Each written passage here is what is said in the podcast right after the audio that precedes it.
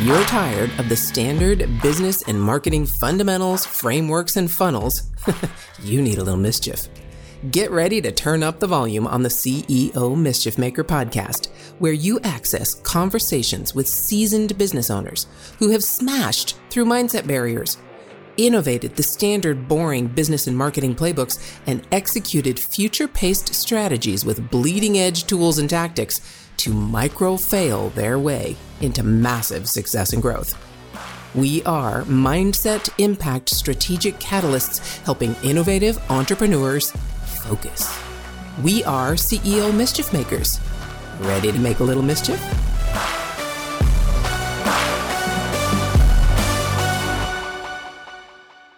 All right, CEO Mischief Makers, welcome back to Friday. And this is really where the rubber meets the road. We've gone from a high level mindset and energy and all of that to innovation and, and, impacting the next generation and then subsequent generations after that. And now we get to actually put the tires on the road, point it in the direction we want to go, and drive.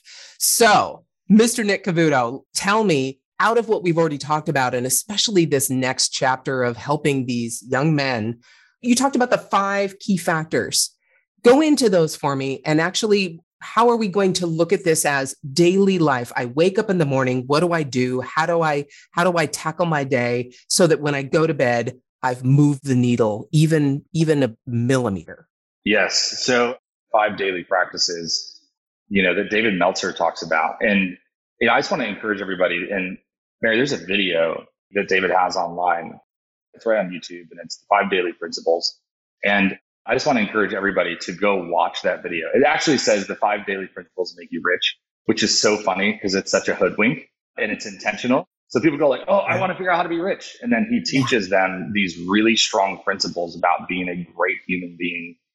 It's absolutely fascinating and really, really beautiful how it's structured. Now, what's funny is that I don't have them memorized yet mm-hmm. because they're still inside of my journal from when I was with David last time But you know, it's really centered around, I think, very, very practical ideas around how you can structure your life in order to find what is called the inspired life, not the outcome based life. And so the outcome based life is hey, I want to achieve a sense of worth and value or acceptance and love through my ability to accomplish things for other people. And it's it sounds noble, but it's outcome driven. And when things are very outcome driven, what happens is we get to the finish line and then we go like, well, now what? Yeah. Because it's not in perpetuity, it's in milestones. And the milestones, when we cross it, the next milestone's not built, or if we're not aiming high enough, then what happens is we get to a place of where we go like, I accomplished and I had success way too early. And that's where you land yeah. your back at 33 and go like, my life sucks. Yeah, right. What's it about? And I agree with you when you're talking about outcomes and you judge yourself, one of the words that you used, when you judge yourself and compare yourself, if you meet it or you don't meet it, then you internalize the judgment of yourself. You're either good when you actually accomplish it or you're bad because you didn't. And really, you're not either of those things. You just are. Mm-hmm. And you keep moving forward and learn from that and grow from that. But when we attach to those things, is when we get into trouble. And I agree. Hey, CEO Mischief Makers, go back to Monday and uh, listen to that conversation because that's where you get stuck when you really identify with those things. So tell me about you. Tell me about what are the things that you do every day to not just be attached to the outcomes, but to raise that energy, that vibration that you talked about. Well, you know, a lot of the daily practice around that has been you know, really focusing on the, the energy side of like number one, David mentions is to start with your sleep. Like his day starts at 9 p.m. on the day before, not at like 9 a.m. on the day after, because the mm-hmm. whole process of sleep is really the decoding process of your subconscious mind. So he prepares his subconscious mind. He goes to bed. He's allowed the integrations to happen, wakes up, goes into meditation to deconstruct or defrag the download that came the night before.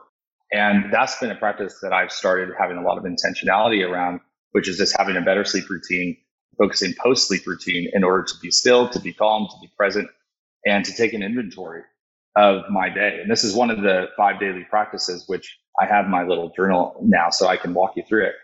But one of the five daily practices that's wildly important is knowing your what. And this is taking inventory of what you want for the day. Mm-hmm. So like post, right? You think 9 p.m. starts, you roll into the next day, 4 or 5 a.m. you're up. Then you go like, okay, meditation, meaning being present with, I just look at effortless ease, being present with yourself. There's no judgment, comparison, or criticism of yourself. You just be present with your thoughts. You just identify them and observe them. And then all of a sudden, all of the ethereal stuff starts popping once the mind calms with what it needs to achieve for the day. So after that infrastructure happens, step number one, know your what, take inventory of what you want for the day. And this is a huge thing. There's core values that David's taught me that have been just wildly life changing. Core values in the what is your personal experiential giving and receiving values. So personally, how can I help someone else? Experiential. How can someone else help me? Or what can I have that's an experience? That's why I'm traveling so much because movement equals manifestation. I'm moving because I'm on the go. The current is alive and it's shifting constantly. Looking at giving and receiving, giving. What contribution? How can I pay it forward today? I can ask someone, hey, who here has 20 bucks? They come up, they give me 20 bucks and I give them 100. How do I create a spread of $80 worth of paying it forward and of generosity so that others can receive. And the principle of receiving is really walking through life with open hands. Like I think it's our ability to receive that empowers everything in our life, not just the trading aspect of yeah, I give to receive or I'm going to receive and then give it back. It's like that's quid quo pro. That's nonsense. Mm-hmm. Receiving right. is just the ability to be present with something else that someone has to bless you with. And I remember my dad telling us early in life, never reject a blessing that God wants to give you through another person. I mean, this is a huge principle of like, you know, sometimes there's going to be wild things that happen. Don't let your ego, don't let your self get in the way of something that God has to give you. And uh, that's always rang true in my life. I politely usually decline once and then I have full acceptance. And I'm, I, I tell them like, if you feel that this is something that God has placed on your heart to do for me, then I'm open to it. So that's been one of the big daily principles, just identifying those four things. And, and I mean, secondarily, you know, is the who, you know, it's when, when you figure out what you mm-hmm. want, because most people don't know, then you can drive into the who, which is figuring out truly who can help you and who you can help. And that starts driving deeper into the practical steps of like, hey, now that I know what I want, now that I've identified and assessed my world, now I can go like, well, who can I help with what I want and who can help me? It's so simple, right? Isn't it wildly practical? Yeah. And yet, when we talk about shifting, these are some of the very practical things that you can do. So those are two out of the five, and I could go into more detail, but I love your reflection on those so far. Yeah, that intention of what really sets us outside of ourselves, right? It really starts us on that path of really what am I here to do today? And I say this every morning that I wake up. All I want to do is talk to interesting people doing extraordinary things and help in any way I can for them to do those extraordinary things. Participate in it. That's all I want to do. I just want to participate in as many extraordinary events, extraordinary paths, adventures that I possibly can. That's a what. That's not a who. Hmm. I could have somebody on my calendar I've never met and someone on my calendar that, you know, or or on social media that I connect with. It's whomever that might be. And then I can be intentional on who if I want once I figure out the what. But I get that. That's kind of counterproductive of everything else I've heard to start with the what and then go to the who, right? Yeah, well, you know, it's funny because even I've coached people in the past until I was shown a different way. And a lot of times what we do, right? We mm-hmm. know what we know, and our level of awareness is in connection to our level of responsibility. And when you take more responsibility, you can communicate the changes you want to make, and then it starts to loop all over again. And your awareness increases, and you go like, "Well, I was right about that, but wrong about that one part."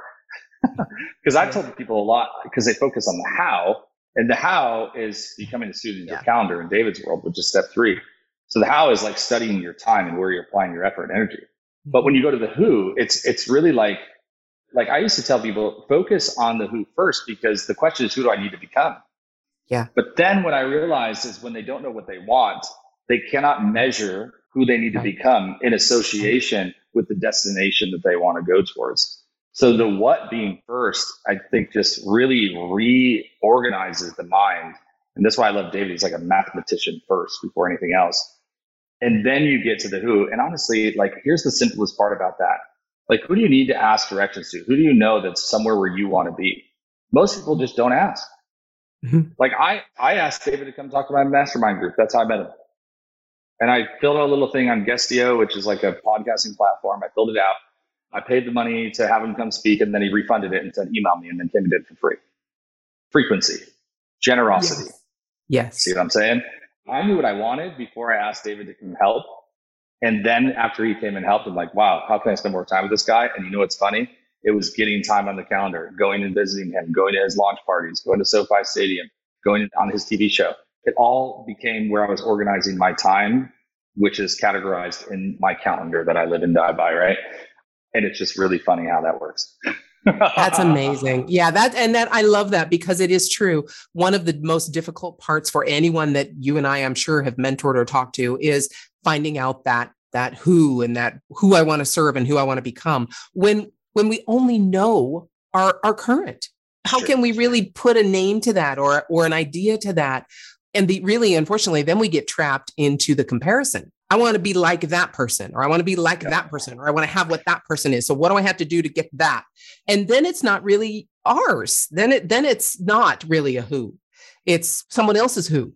So I love that idea to start with the what, because you're right. If you look back at all the things we've done, all the things I've done, it really has started with the what. And then because it's what I enjoy, it's what I want to do, it's it's what I want to become, not who. And then I can align the who with it after I've decided that. That's brilliant. Wow. So and after yeah. you figure out how, then you apply the now and you do it now. Like the most amount of wasted time that people spend is between problem and solution. So 100% of the things that we do now get done, which is why everyone should have the do it now strategy that David teaches, which is do it now. Yes. Having adaptable time gives you the ability to do it now. I've started doing that in my world, just conquering like Jordan Peterson talks about it. If you have this little thing, yes. it turns into a really big thing when you ignore it for too long. And then the yes. final one is just you apply the why. You remember that your thoughts are about your purpose. And after you've done all of that already, you're so much out of the confusion yeah. stage. You can't help it. That you yeah. just you don't ask, what's my big why? It's just you just do right. it. That is your why. yeah. yeah. Yeah. And it creates a momentum. It, it creates a momentum that just keeps you going because you've you've started in that direction and it is aligned with who you are and it is at the energy level that you need to be. It is just beautiful. It is absolutely beautiful. Thank you so much for sharing. I'm, I'm telling you, everyone listening, if you are not going to go back and start with the first episode on mindset and listen to these three episodes in succession, however many times you need to drill it in, if you just do that, your life will transform. Thank you, Nick, so much for joining me. I'm so honored. I'm so grateful. I cannot wait for the next time we get to chat and that I get to participate again in the the incredible things that you're doing. Thank you. Thank you. Much love. Thank you so much. Okay, hold on. If your mindset was shifted, you were inspired to innovate, and you were spurred into action, don't just move on with your day. Focus, my friend, and take a few minutes to visit CEOmischiefmaker.com to learn more about the value that was shared with you today. Please act now and create some CEO mischief of your own.